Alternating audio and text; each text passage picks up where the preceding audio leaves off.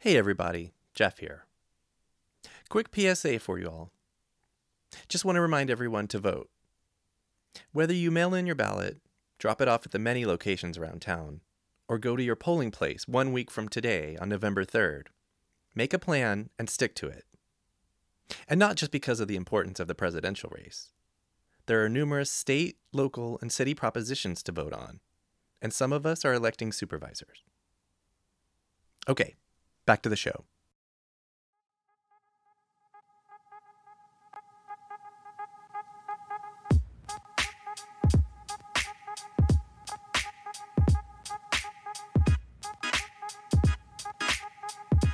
She said, Your birth caused me all my suffering. His, he just came right out. But I was the one who ma- mangled her up inside. So she had a very special kind of connection to me. You know, I was the one who almost killed her. That was poet and author Alan Kaufman. Welcome to Storied San Francisco. I'm your host, Jeff Hunt. In this podcast, Alan takes us back to France just as World War II was getting underway there. His Jewish mother and grandmother escaped the Nazis and fled to the mountains in Italy. As an adult, Alan had the opportunity to visit the small town where his relatives hid out, which he shares with us in this podcast. His mom eventually made it to the Bronx, where she met Alan's father. He talks about growing up there, from life at home with his mother and her trauma from the Holocaust to New York City schoolyards. In high school, Alan picked up a book that helped inspire him to leave New York and head out west. Here's Alan. So um, let's see. I was born in Manhattan at the French Hospital. My mother was called. It was called the French Hospital. It was on 53rd Street. Uh, my mother was a French Jewish Holocaust survivor. My father was a Bronx Jewish street guy, like real street guy. Okay, born over here though. In Born the Bronx, or in the Bronx, Bronx, New in- York. in the U.S. Oh yeah. and he was third generation American from Russia. Okay. His family came from Russia. Um, my great uncle on his side was Abraham Cahan, who started a, uh newspaper called the Jewish Daily Forward. It was Yiddish, it's a Yiddish newspaper, Mhm. and it was the preeminent newspaper of immigrants coming, you know, at the turn of the century from Russia Mhm. mainly, and Poland. Um, so he was the he was my great uncle, and Isaac Bashevis Singer uh, wrote for him in the newspaper. The two Singer brothers, I.J. and I.B. Singers. Um, so there's that, but my and my mother came from a very kind of cultured French Jewish family who were, whose origins were in Poland. Okay. Um, but my father was just, you know, fourth grade education, Mm. street guy, gambler Mm-hmm. kind of guy. Mhm. Um, and uh, there was a lot of criminality on his side of the family. uh, On the Kaufman side. On the Kaufman side, like I have it. two cousins that died uh, in prison. One was in Sing Sing, uh, one was in uh, Rikers Island. I have a third. One was in for murder. The other was in for attempted murder. They were real gangsters. Yeah. And then uh, Jewish gangsters. yeah. And then uh, a third brother who um, died in his mother's bathtub with a needle Hmm. in his arm from heroin overdose. Okay. So that was my father's family. Wow. Um, and I didn't really experience much of my mother's family. You know, they would come. They came like once or twice to visit, um, but it was always like they were tiptoeing around and then running. You know, uh, Her family was still in France, or Oh yeah, in yeah. Paris and Caracas, Venezuela. Okay. Did they speak English or? Um, well, they spoke French. Yeah. Uh, my mother spoke flawed English, very flawed English, um, with a French accent. Mm-hmm. Uh, my father spoke, you know, Bronx English. Yeah. And so, how did they meet your parents? They're well after the my mother was in the Holocaust, and so she was in the Holocaust from 1940 until 1945. She was in hiding um, in France and then in Italy. Mhm. Um, she was, you know, arrested when she was 12 years old with my grandmother. All her brothers and her father had gone into hiding in the south of France, Okay. But they didn't think that the Nazis were going to take the women and children. Okay. Big, big miscalculation. Right. they came and they arrested my grandmother and my mother. And there was a big roundup in July 21st, 1942, of all the French Jews of Polish origin. So specific. Yeah. And it was like 20,000 Jews. Um, and my mother was arrested. They, they came up and they arrested her. And when she got downstairs, um, my grandmother begged this French gendarme, policeman, Mhm. that they had no food with them and could they just get some food in the boulangerie, the bakery across the street. And he understood. He said, "Go, take your daughter and go buy yourself bread." Mhm. They got they got to the boulangerie and then they ran. Um, they hid in a doorway. They saw Jews, French Jews, on the buses. The buses were pulling out, waving. And um, of that uh, group, uh, I think almost all of them died at Auschwitz. Um, and uh, it was very, very like a handful. I think there was 53 survivors of that roundup. So they And got. where- a- I'm sorry, where in France was this? Paris. This was in Paris. Okay. Oh yeah, and you can read up about this. This is all. So um, um, they got in touch with my. I have a an uncle. Their their my mother's older brother, who was connected with the French Resistance. Okay. He smuggled them into the south of France, Okay. which is a harrowing account. It's all documented in these letters that my mother left me. hmm Um, and um, You said your mother was 10 or 12 at the time? she was 12 12. Okay. at the time. so she has full memories of. Oh yeah. All No, this. she And- remembered. she was actually those those letters, which are online. Uh, my my papers and books and all this stuff are collected by the uh, Special Collections Library at the University of Delaware, Okay. and they um, opened up. You know, I told them I have these letters from my mother.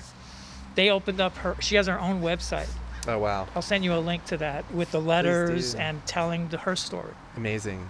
I mean, she never would have imagined in her life because she died in 2000, in 1994. She never would have imagined that that would happen. The internet.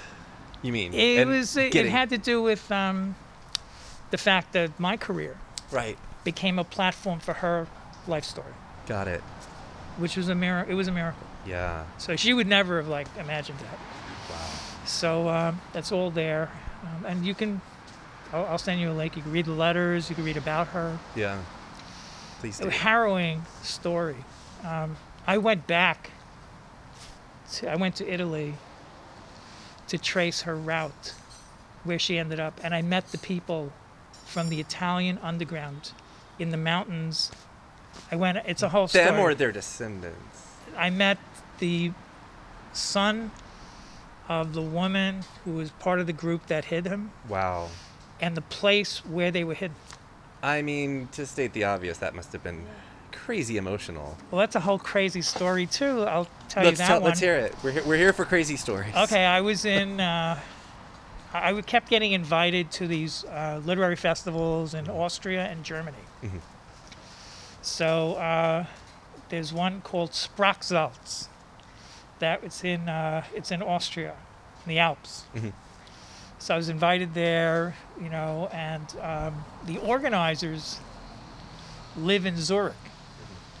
So they invited me to come to Zurich after the festival to stay in Zurich for a week. So I went, I stayed in Zurich for a week. It was wonderful. Saw with James Joyce, you know, hung out and all that. Yeah. Then I said, you know, they said, what are you going to do now? I said, because I had other gigs that I had to do in like Berlin and in uh, Salzburg and all these different places. I said, I'm going to, in the next few days, I'm going to use the next few days to go to Italy and find where my mother was hiding with the, the Italian underground. So the wife, Madeline, Magdalena, she said, the wife of the organizer, um, she said, well, let's look on the internet and see how would you get there. There was no way to get there. Okay. There was not, like the best you could do was to take a train to this distant place and then maybe catch a bus to a city that was a town that was really kind of near it, but not. And then the place itself is like in the mountains. I'm thinking that's the point, right? Is to have It's in the mountains. to hide them somewhere. it was in the mountains. So, um, so I was like, oh well, I'll figure it out. You know, I'll get there. Yeah. And uh, they said, no, no, no. She turned to Heinz, her husband's, and Elias, who was another organizer. And she said, um, take him. She ordered her husband to take me there. She said, take him there. So I was like, no, are you serious? Really? I mean, yes, they're going to drive you there from Zurich to this place in the mountains in Italy. Wow. I was like, thank you, you know, Yeah. While we're driving, they begin to talk about their backgrounds. Uh-huh. Elias's father was in the Wehrmacht. You know, these are Austrians, Germans Right. in the Wehrmacht, and he was in the invasion of Russia. They did bad, bad things. Yeah. Heinz, who was driving, his father was in the SS, Okay. Wow. and he said outright, "My father killed Jews." Jesus. They were making amends. Yeah. it was an incredible moment. I was like, wait a minute, I'm on my way to the north of Italy in the mountains where my mother was being hidden by the Italian underground, and I'm being driven there by the two sons of Nazis. Right. What I mean, what are the odds? Um, we get to this town in the north. It's a little town, um, very Christian, very Catholic, Mm-hmm. very religious, but also they're communists. Okay. They're Italian communists Okay. and religious. And this was in the Only in Italy. not when was this? 80s, 90s? No, this was in uh, 2000 and uh, 2014, Oh, okay. five years ago. So Italian Catholic communists Italian in the Catholic mou- communists in the mountains. in the mountains, um, in this little city. And uh, so we got there, and we're running around asking people. You know, um, I knew that the name of the family were Malchio. Malchio, that's the, fam- the, Mal- the family that hit her. Okay. So I'm running around and says, you know, do you know Malchio, the family Malchio? Nobody knew, nobody. Hmm. So anyway, Heinz and Elias went off to buy some food because we were starving. And I wandered into this like little tiny tourist office. It was like tiny, and it was two elderly Italian ladies sitting there talking. It's like, hi, excuse me, you know, I'm looking for a family called Malchio. And one goes, ah, yes, Sisi, Malchio, yeah, yeah. She points into the mountains. She goes, there, there, Malchio. They live in a place called San, San Pons. That was the name of the village. Okay. And that letter is, that name is in my mother's letters. Hmm. It's like, oh my God. So I get Elias and uh, Heinz, and we jump into the car. We're driving into the mountains, and we pass this little spire of a little church in the mountains that my mother mentions in her letters. Hmm. We get up there. We're driving and driving. The road's getting narrower and narrower. The mountain's getting higher and higher. At one point, we're driving, and I look out over the side. I mean, literally, sheer drop. You know, off the edge. one wrong move, we're finished. Yeah. And there's and there's no road. At a certain point, it's just dirt. Mm-hmm. So we're like, you know, maybe this is a mistake. You know, maybe because there's no signs, there's nothing. All of a sudden, up ahead, we see a couple of goats. We creep up with the car, more goats, a whole herd of goats. And we see a sign written in rope, this like weathered rope, San Pons on this like piece of wood. We turn into this tiny little village, a hamlet Yeah. and there's a lady, an Italian lady, I'll never forget, wearing sneakers um, at a well, drawing water from a well. So we go up, and I don't, I don't speak. None of us spoke Italian. These guys speak German and English. And I speak, you know. So um, uh, we go up. uh, We, I just go up. I say, "Scusa, scusa." I said, "Malchio, Malchio." She goes, "Ah, si, si." She goes. She brings back the son of the woman who took care of, who hid my mother. Wow. We're friends on Facebook.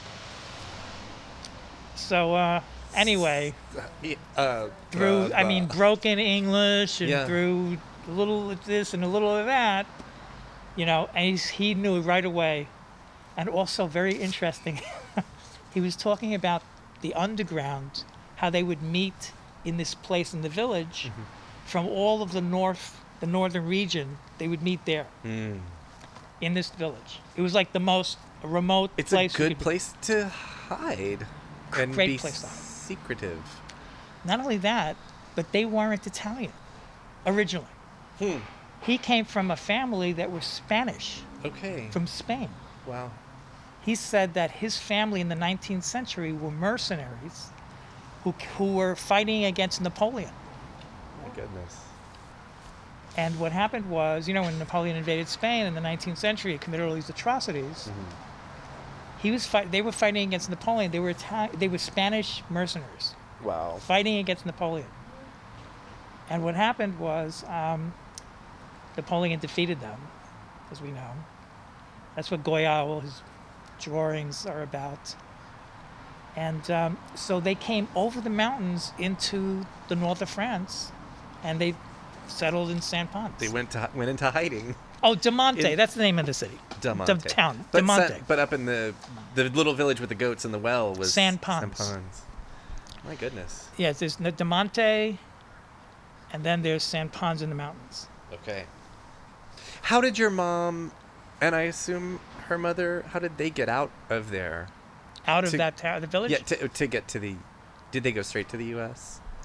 Oh no no no no no no! That's a whole story. I mean, they even how did they get into San? How did they get to the Monte? Is a whole story. But anyway, um, what happened was that um, they may after after well, it's not after the war, but when the Germans retreated from Italy, um, the uh, uh, the Allies moved in. The Allies came to Sicily, and uh, they were in the they were in all the way up there in the north. So the Germans withdrew from that region. When they withdrew, my mother and her mother um, went south, trying to get to France, and that's a whole how they got to France alive Yeah. because there were Germans all along the way who were killing people left and right. If they just came across you, they just killed you immediately Yeah. because they just they had nothing to lose. They were leaving. Um, they just killed like crazy on the way out of France. So she got to Paris, and I'll show you her document from then. She got to Paris. Uh, she was now 17. Um, you can see there's a picture of her on this document they gave her that says she's a Holocaust survivor from the Hmm. French government Mhm. and that she's 17. Um, they uh, stayed in Paris for a little while, and then she wanted to go to the United States, but they wouldn't let anybody in. Hmm. So she went to Caracas, Venezuela by Okay. herself. Wow. She was like 19. Mhm. 18 or 19. And she started a children's clothing factory Wow. by herself. I mean, Wow. you know, just a couple of ladies in Venezuela like sewing children's clothing and then Yeah. she would sell them to people back in Paris. She started a children's clothing factory. Were there other French expats there Very few. that like she knew or very very few. do you know why sh- specifically she went to Caracas? Yeah, or- because that was the only place you could get to. Got it. In other words, there were certain s- Latin American countries that were letting in expats from Nazi expats, like in you know We know about the those. boys from Brazil, Chile and Peru and places like that. Argentina. but in we knew about Caracas, they had some Jews, Okay. and um, and she was able to connect with them, the Jewish community there, and to they gave her a place to live, and and then she started to move her hands and feet and to make some machaleben, as they say in Yiddish, you know, make a living, Yeah. and it did very well. But her dream, my aunt Beatrice in Paris told me. I said, "How did she end up marrying my father?" My father was this like, he was devastatingly handsome guy, like devastatingly. Was handsome. that part of it? No doubt. okay. No doubt. He was really, my father was Yeah. a good looking guy. Okay. And, um, but, you know, not, I mean, no education, Mhm. gambling, you know, no, no purpose in life, nothing. She was very kind of driven person, you know, like get things done, but not him. Uh, they met. She, she her dream. My aunt Beatrice in Paris told me her dream was to marry an American and have to give birth to children in America, Huh. free to Okay. be free. Yeah. She wanted no more war. Yeah. Sure. I was like, why didn't she go to Israel? You know, I mean, a lot of Holocaust survivors went to Israel. No, no war. She wanted no war, no drama. She wanted to live in a quiet place that was, gar- and she didn't trust France or Europe anymore. Completely lost. You know, she was arrested by French police Right. and German. You know, what I mean, she yeah. just. You know, they, and they don't talk about that. Oh, they did. They do now, but for like 25 years, Marcel Ophuls made a film called The Sorrow and the Pity about the French collaboration with the Nazis, and nobody wanted to show that film in America, in, in France. You Right. couldn't even show that film in France. Wow. It was a big scandal. The fact that the French and other European countries collaborated hmm with the Germans to send Jews to the concentration camps. Right. Anyway, so But your mom had this dream, free children, a very specific. I want to m- move to the United States, marry an American, and marry an have American, have American children, free, because to everybody then was like America was the free, it was freedom. Yes. That's what she wanted. We don't mean it didn't cost anything. We mean free. free in the sense that nobody's going to put you in a concentration camp because you're Jewish. And I assume, uh, tell me if I'm wrong. I'm assuming, you know, New, New York was, by and large, the place Jewish. that you went. If you're, New York is Jewish, Jewish, Jewish, yeah. city. yeah, She went to New York. Yeah. Um, she met my father through. She had an aunt in the, in the Bronx who knew my father's aunt, oh, and they made what's called a shidduch, like an arranged meeting. And my father, you know, I mean, really, he. I heard from my uncle terrible stories about how my what my father did with my mother. You know, um, Okay. seduced her. You know, completely. It's like it's like Madame Bovary. okay. Tragic. Was there anything else that your aunt told you about what it was about your dad, other than he was this lucky American that your mom ended up looking for? Um, yeah, he was. Uh, he was like innocent. Hmm. Like he had no. Beatrice, you know, said your father was an innocent man. Hmm. You know, he was. He never. He didn't fight in World War II. He was too young. Mhm. He uh, knew nothing about Holocaust. You know, nobody at that time spoke about the whole. They didn't even have a term for it. There was no. The Holocaust was not a term then. Did every? I mean, I I assume not. Uh, that that that some people didn't know or didn't know the extent. Right after. Well, the they war. knew that there was Something concentration camps. It was in all the newsreels. They did the Nuremberg The trials. trials, Yes. which didn't cover the entirety of that situation. Just you know the lead people, Yeah. and you know, and then meted out whatever justice, so-called, was meted out. But by and large, the entire is history of how six million Jews were murdered um, was hidden. Right. In fact, even in Israel, Hmm. there's a book by Tom Segev called The Seventh Million Hmm.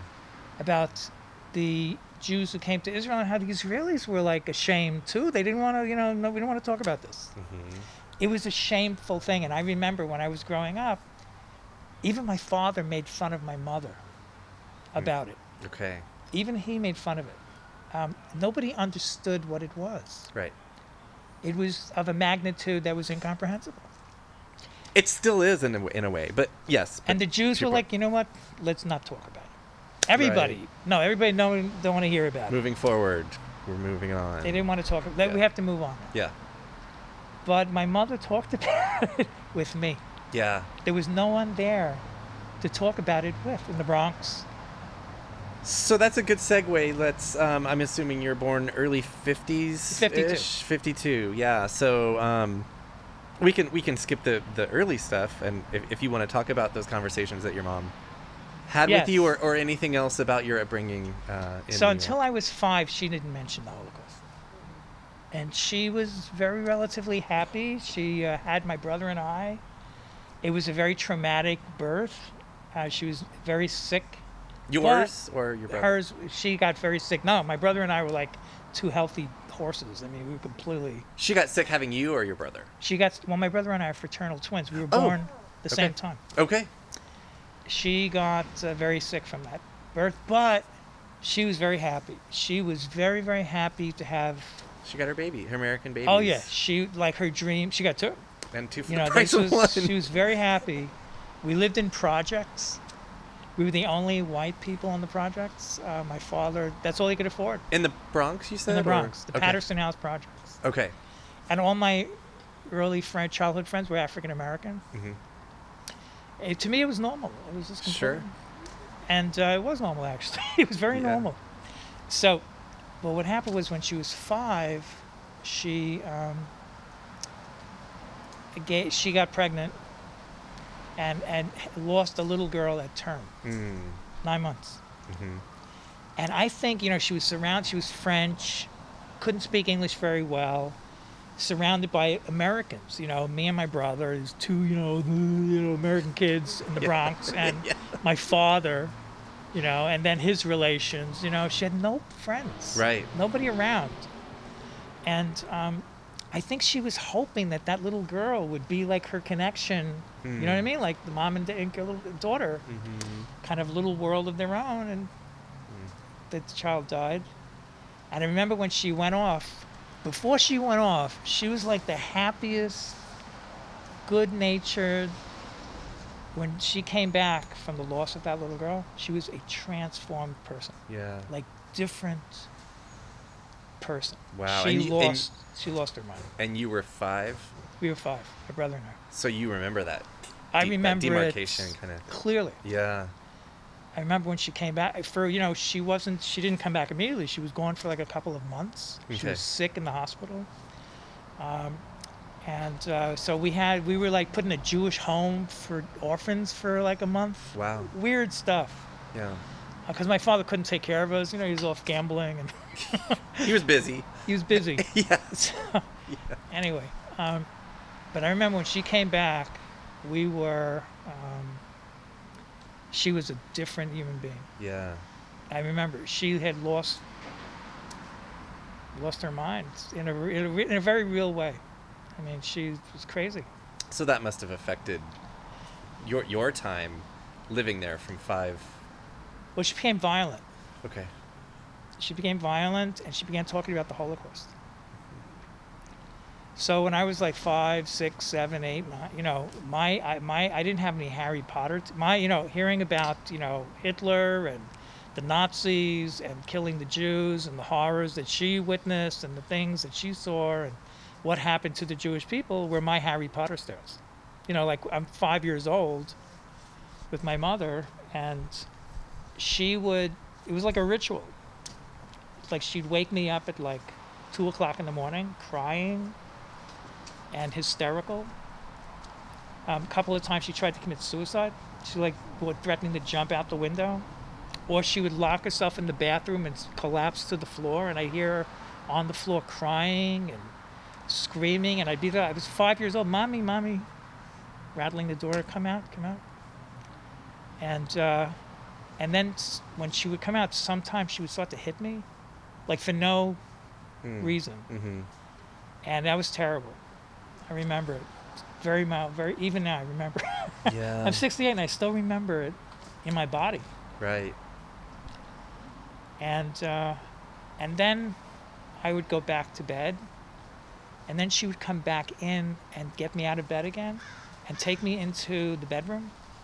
She had a valise, like a little suitcase, with photographs of people from her family who were killed, or or people who friends who died.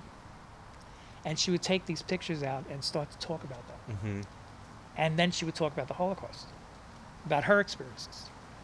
And that was a weird experience because that was a moment of like real bonding with my, s- like my yeah. mother. Yeah. She was very nice to me. Um, she would speak to me in this very nice way. Just you or you and your brother? My brother wanted Nothing. my He's brother. She didn't even think of talking to my brother, but he couldn't care less. Interesting. He, but I was like a mama's boy. I was like, Yeah. mommy, you know, I want to help mommy. Yeah. And uh, she always only hit me. She never hit my brother. Huh. Um, I used to say, "Why me?" she's telling me, well, you were older than your brother. I said, but by how much? She goes, four, I was four minutes older than my brother. I was the firstborn. She said, your birth caused me all my suffering. His, he just came right out. But I was the one who ma- mangled her up inside. So she had a very special kind of connection to me. You know, I was the one who almost killed her. Right. Of course, I didn't, you know, understand any of that when I was a kid. You're five. Yeah. I was five years old, six, seven, eight. This was my experience for like until around 12, seven years. Okay. And then when I turned 12, strange the 12 age, you know, we moved back to the Bronx because we were traveling around and mm-hmm. all this. We came, came back to the Bronx. We would like, because of my father and his gambling debts, they would come to collect from my, like break his legs. Mm-hmm. so we had to leave New York.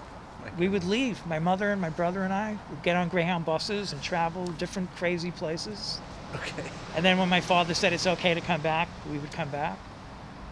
Um, and uh, so when I turned 12, we moved back to the Bronx, to an area, to a neighborhood in the Bronx where we stayed for six years. Was that Until I because was you- 18. your dad stopped incurring debts, or what- No, what he happened? started working for the post office. The post office is, is like, there's a certain culture there. Yeah. And um, so, anyway. Can we maybe fast forward Yeah, just just a little bit, maybe to like your teenage years or your early adult years, and and then and then get us to Okay. San Francisco. so you know my brother and i were these like two little chubby boys you know mama boys i mean completely mama boys thrown into the bronx into the schoolyard of the bronx and so my brother he beat a fast retreat but i kind of got into the schoolyard mix and i got the crap beat out of me but i kept coming back and coming back and then when i was 13 i shot up to six feet tall Okay.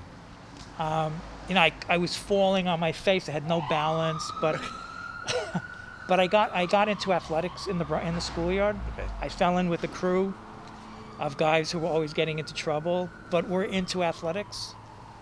And uh, by the time I was 15, I was I was a bad boy, and uh, went to Dewitt Clinton High School when I was 16. That was the uh, 7,200 boys, all boys. Oh wow.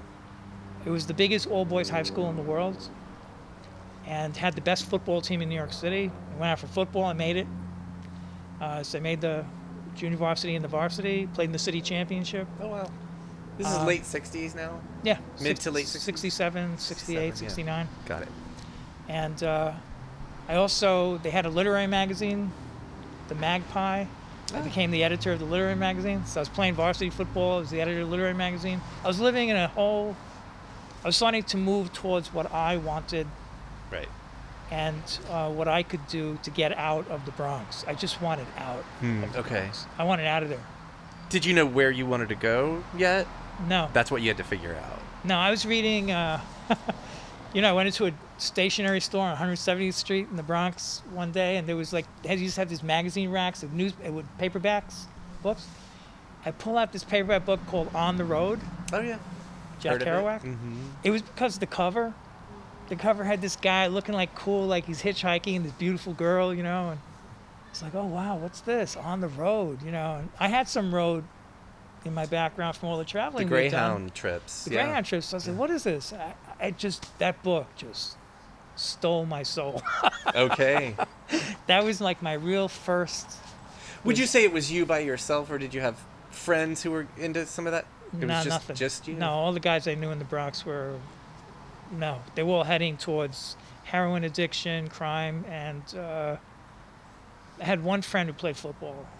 He, he got out. Um, no, no, it wasn't them. They nobody, nobody's talking about Jack Kerouac in the schoolyard or anything. Right. Right. In high school, I had a teacher named Mr. Greenhouse who made me the, the editor in chief. And he, he talked, he mentioned Kerouac. You know, I told him, you know, I'm reading on the road. He's like, oh, cool, you know. And he told me about Kerouac and Mm-hmm. all that. But uh, that, that book changed my life. Sure. That book totally changed my life. It gave me the, the vision of another way. You know, another out, a way out, Mm-hmm. a way out that was literary. It didn't require you to be a millionaire, and you know, you could just put on a, a rucksack, a backpack, and just take off.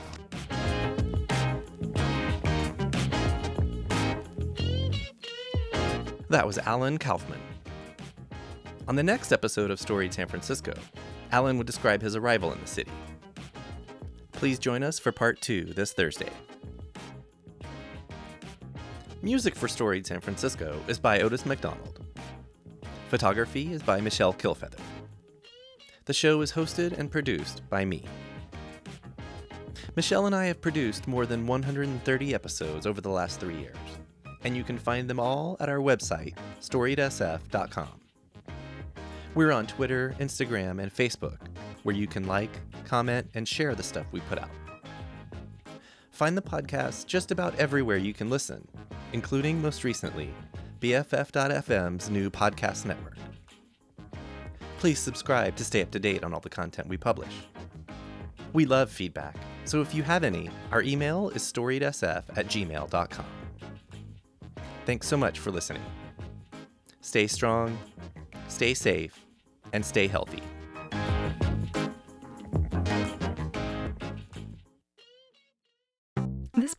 Podcast is a proud member of the BFF.FM podcast network. Learn more at podcasts.bff.fm. BFF.FM, best frequencies forever.